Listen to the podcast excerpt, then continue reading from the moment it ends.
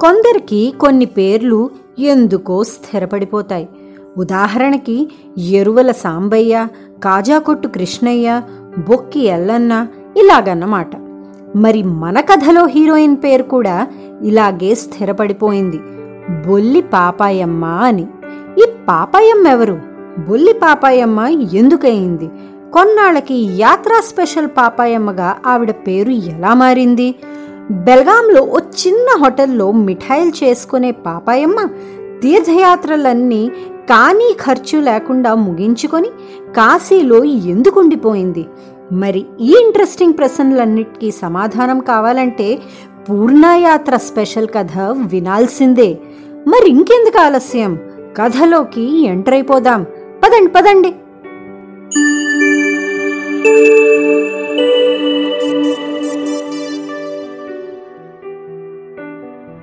అక్కడ మైసూర్ పాకులు గుల్లబారుంటాయి.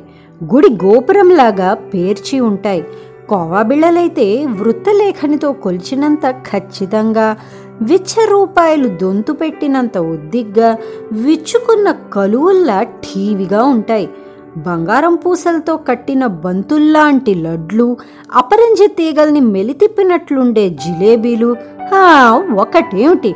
అద్దాల తలుపుల వెనుక తీయదనాల తినుబండారాలన్నీ కనులకు విందు చేస్తాయి కడుపులు నింపేస్తాయి. అది పాపాయమ్మ చేతి మహత్యం. చాన్నాళ్ళ క్రితం అప్పటికే ఆవిడ యాభైకి చేరువలో ఉన్న రోజుల్లో.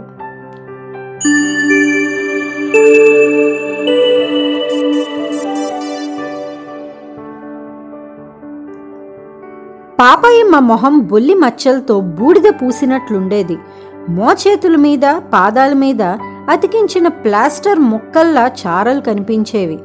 బెల్గాం అగ్రహారం వీధుల్లో వాళ్ళంతా ఆవిడ్ని బొల్లి పాపాయమ్మ అనేవారు. అప్పట్లో ఆవిడ మిఠాయిల్ స్పెషలిస్ట్గా పేరు మోసింది. బెల్గాం సెంటర్కి దగ్గరగా పడమటి వైపు అగ్రహారం వీధిలోని శ్రీనివాసరావు హోటల్లో పాపాయమ్మ స్వీట్లు చేసేది. ఎవరైనా పనివాళ్ళు రాకపోతే ఉల్లిపాయలు బంగాళదుంపలు తరిగేది.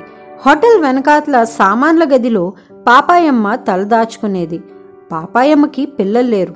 భర్త చిన్నప్పుడే పోయాడు. అత్తవారింటి నుంచి ఏటా పంటలు నూరిపీడి తర్వాత భరణం కింద కొంత మొత్తం మనీ ఆర్డర్ వచ్చేది. బెల్గాంలోని ముఖ్యమైన వీధుల్లో లాయర్లు డాక్టర్లు టీచర్ల ఇళ్ళల్లో తీపి దినుసులు వండాల్సి వచ్చినప్పుడు పాపాయమ్మనే పిలిచేవారు. అలాగే వేసవిలో బెల్లపావకాయ కారపావకాయ మాగాయ్ తొక్కు పచ్చడి శీతాకాలంలో టమాటా పచ్చడి వడియాలు లాంటివి పెట్టాలంటే బొల్లి పాపాయమని పిలవాల్సిందే. ఆవిడ ఒత్తిందంటే అప్పడాలు చంద్రబింబాలే. కందిగుండ విసిరి ఇంగు కలిపిందంటే అబ్బా ఆ రుచే వేరు. ఇలాంటి పనులేవీ లేనప్పుడు కూడా పాపాయమ్మ ఖాళీగా ఉండేది కాదు. హోటల్లో స్వీట్ల వంట పూర్తి కాగానే మధ్యాహ్నం వేళ ఏ ఇంటి నుంచో పిలుపొచ్చేది. కొత్త చింతపండు పెక్కలు తీయడం అడ్డాకుల విస్తళ్ళు కుట్టడం లాంటి పనులు పాపాయమ్మకి ఉండనే ఉండేవి. వీటన్నిటికీ పాపాయమ్మ పారితోషికాలు అడిగి మరీ పుచ్చుకునేది. అలాగని ఆవిడ కేవలం డబ్బు మనిషి కాదు కొన్ని సందర్భాల్లో ఏ గాణి కూడా ఆశించేది కాదు.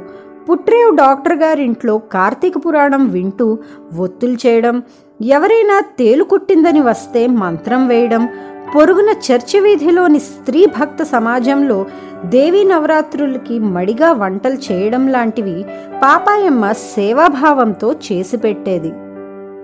పాపాయమ్మకి దేవుడంటే భక్తే. అలాగని పూజలు ఉపవాసాలు చేసేది కాదు. తెల్లారగట్ల లేచినప్పుడు నారాయణ రామచంద్ర అనుకునేది. హోటల్ వెనక నూతి చప్టా దగ్గర స్నానం చేసి తండ్రి అరసవెల్లి సూర్యనారాయణమూర్తి అంటూ తూర్పు వైపు తిరిగి దండం పెట్టేది. కూర్చున్నప్పుడు లేచినప్పుడు కృష్ణ శివ పరమేశ్వర అంటూ ఊపిరి తీసుకునేది. పార్వతీపురం టౌన్లోని దేవి మిఠాయి మార్వాడీ షాప్లో పనిచేసినప్పుడు వంటబట్టిన దిల్ మే రామ్ హాత్ మే కామ్ లాంటివి సరదాగా వల్లిస్తూ పనిలో మునిగిపోయేది పాపాయమ్మ. అలాగే బెలగాంలోని మున్సిఫ్ కోర్ట్ ఎదురుగా పాల్ఘాట్ మణి అయ్యర్ హోటల్లో పనిచేసినప్పుడు చెవిని పడ్డ స్వామియే లాంటి మాటల్ని ఊతగా ఉపయోగించేది.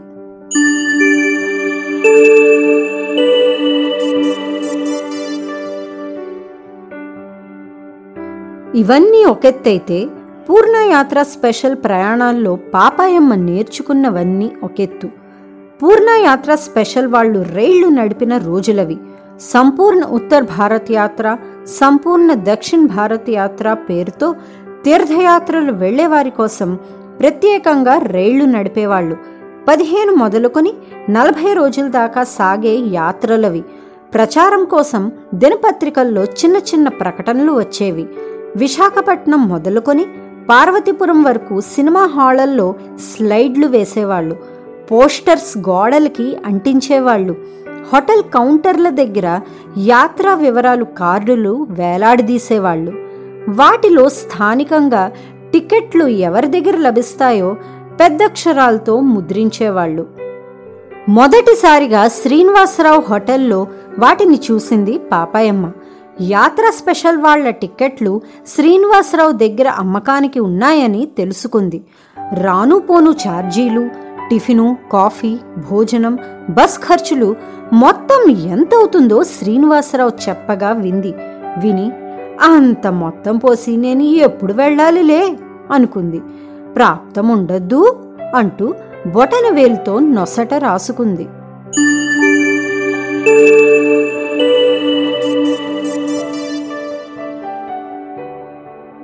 ఆ ట్రిప్పులో శ్రీనివాసరావు హోటల్ దగ్గర యాత్ర స్పెషల్ టిక్కెట్ల అమ్మకాలు మందకొడిగా మొదలై క్రమంగా పుంజుకున్నాయి.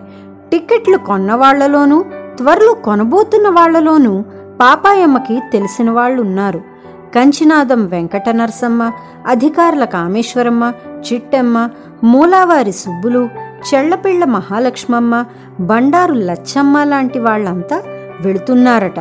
వాళ్ళను చూసిన పాపాయమ్మకి మనసు లాగింది. ఎలాగైనా వెళ్ళాలనిపించింది. ఆలోచించింది. ఒకటికి పదిసార్లు లెక్కలు వేసింది. అప్పు చెయ్యకూడదు చేయి చాపి అడక్కూడదు. కూడబెట్టి దాచుకున్నవి కరిగిపోకూడదు. ఇవేవీ చేయకుండా పూర్ణయాత్ర స్పెషల్ రైలెక్కే మార్గం ఏమిటని ఆలోచించింది పాపాయమ్మ.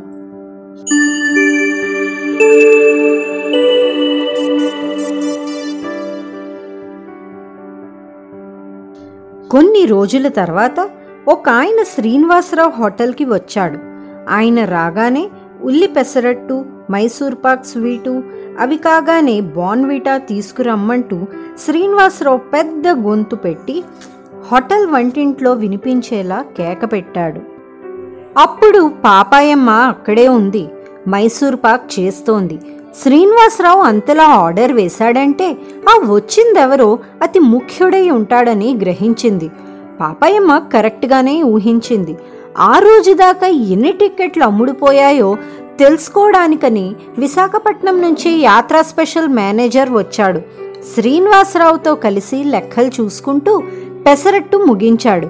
మైసూర్ పాక్ నోట్లో పెట్టుకుంటూనే ఆనందం పట్టలేకపోయాడు. ఎవరు చేశారో గాని అమృతం అంటూ పొగిడాడు. అదే సమయానికి వేడివేడి బార్న్విటా వచ్చింది. వెనకనే పాపాయమ్మ వచ్చింది. శ్రీనివాసరావు ఆవిడ్ని చూపించాడు. స్వీట్స్ ఎక్స్పర్ట్ అంటూ పరిచయం చేశాడు. యాత్రా స్పెషల్ ఏజెంట్ తెగ మెచ్చుకున్నాడు. యాత్ర స్పెషల్లో పనిచేయడానికి మంచి వంటవాళ్ళ కోసం వెదుగుతున్నామన్నాడు రోగి పాలు కోరాడు. వైద్యుడు పాలే తాగమన్నాడు అన్నట్లయింది. పాపయమ్మ యాత్ర స్పెషల్ వంట బృందంలో పని చేయడానికని సిద్ధపడింది. శ్రీనివాసరావు ఒప్పుకున్నాడు. కానీ ఖర్చు లేకుండా తీర్థయాత్రలు చేయొచ్చు. పైపెచ్చు వంట పని చేసినందుకు డబ్బులు కూడా ఇస్తారట. స్వామి కార్యంతో పాటు స్వకార్యం.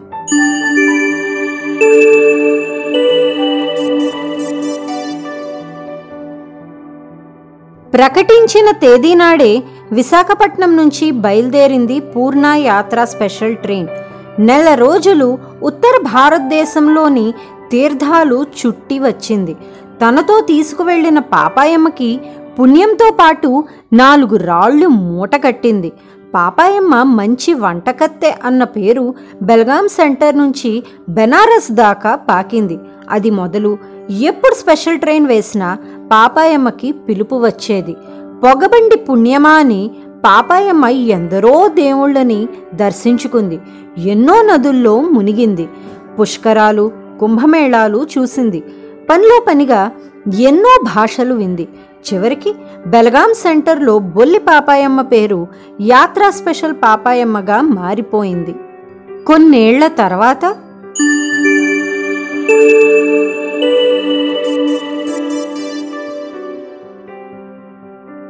ఇటు బెల్గాంలో శ్రీనివాసరావు హోటల్ మూతపడింది.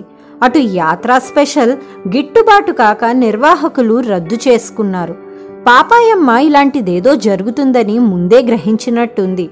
చెట్ట చివరి బెనారస్ ట్రిప్ తిరుగు ప్రయాణంలో అందరూ మూటా ముల్లే సర్దుకొని బండి ఎక్కుతుంటే ఆవిడ మాత్రం ప్లాట్ఫామ్ మీద నిలబడిపోయింది.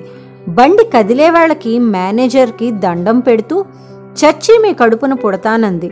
తిరిగి రానందుకు మన్నించమని కోరింది. వయసు మీద పడింది నాయనా మునపట్లా తిరగలేను. కాశ్యాంతు మరణాన్ముక్తి ఇక్కడే ఏ సత్రంలోనో తలదాచుకుంటాను ఓపికున్నంత వరకు వండి వారుస్తూ గంగ ఒడ్డునే కడతేరిపోతాను అంది. చివరి ట్రిప్పులో బొటాబొటిగా బయటపడ్డ మేనేజర్ నువ్వు అదృష్టవంతురాలివు పాపాయమ్మ. నచ్చిన నిర్ణయం తీసుకున్నావు. భార్య పిల్లలు ఉన్నవాణ్ణి బండి దిగుతూనే మరో ఉపాధి కోసం వెతుక్కోవాలి మరి. సరే సరే ఉంటాను. జాగ్రత్తగా ఉండు అన్నాడు కళ్ళు తుడుచుకుంటూ.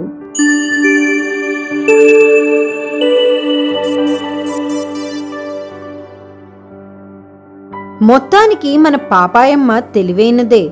అన్ని దైవ దర్శనాలు చేసుకొని ఎంతో పుణ్యంతో పాటు యాత్రా స్పెషల్ పాపాయమ్మగా కూడా పేరు తెచ్చుకుంది. పుణ్యంతో పాటు పురుషార్థం కూడా కలిసొచ్చినట్టు స్వామి కార్యం స్వకార్యం కూడా చేసుకుంది. ఇంకా యాత్ర స్పెషల్ ఆగిపోతుంది అని తెలిసినప్పుడు తెలివిగా తన శేష జీవితాన్ని గంగ ఒడ్డున కాశీలో గడపడానికి నిశ్చయించుకుంది. కాశ్యాంతు మరణాన్ముక్తి అంటూ గంగ ఒడినే కడతేరిపోతాను అని కాశీలో ఉండిపోయింది. ఇలా ఎంతమంది పాపాయమ్మలు చిన్నప్పుడే భర్తని పోగొట్టుకొని తలదాచుకునే పంచలేక అక్కడ ఇక్కడ వచ్చిన పనేదో చేసుకుంటూ జీవితమంతా గడిపేశారో.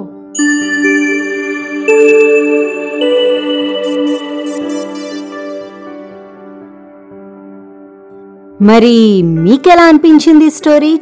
చాలా అద్భుతంగా రాశారు కదా మన Bhanu garu. So next week ఇంకొక ఇంట్రెస్టింగ్ స్టోరీతో మీ ముందుంటాను.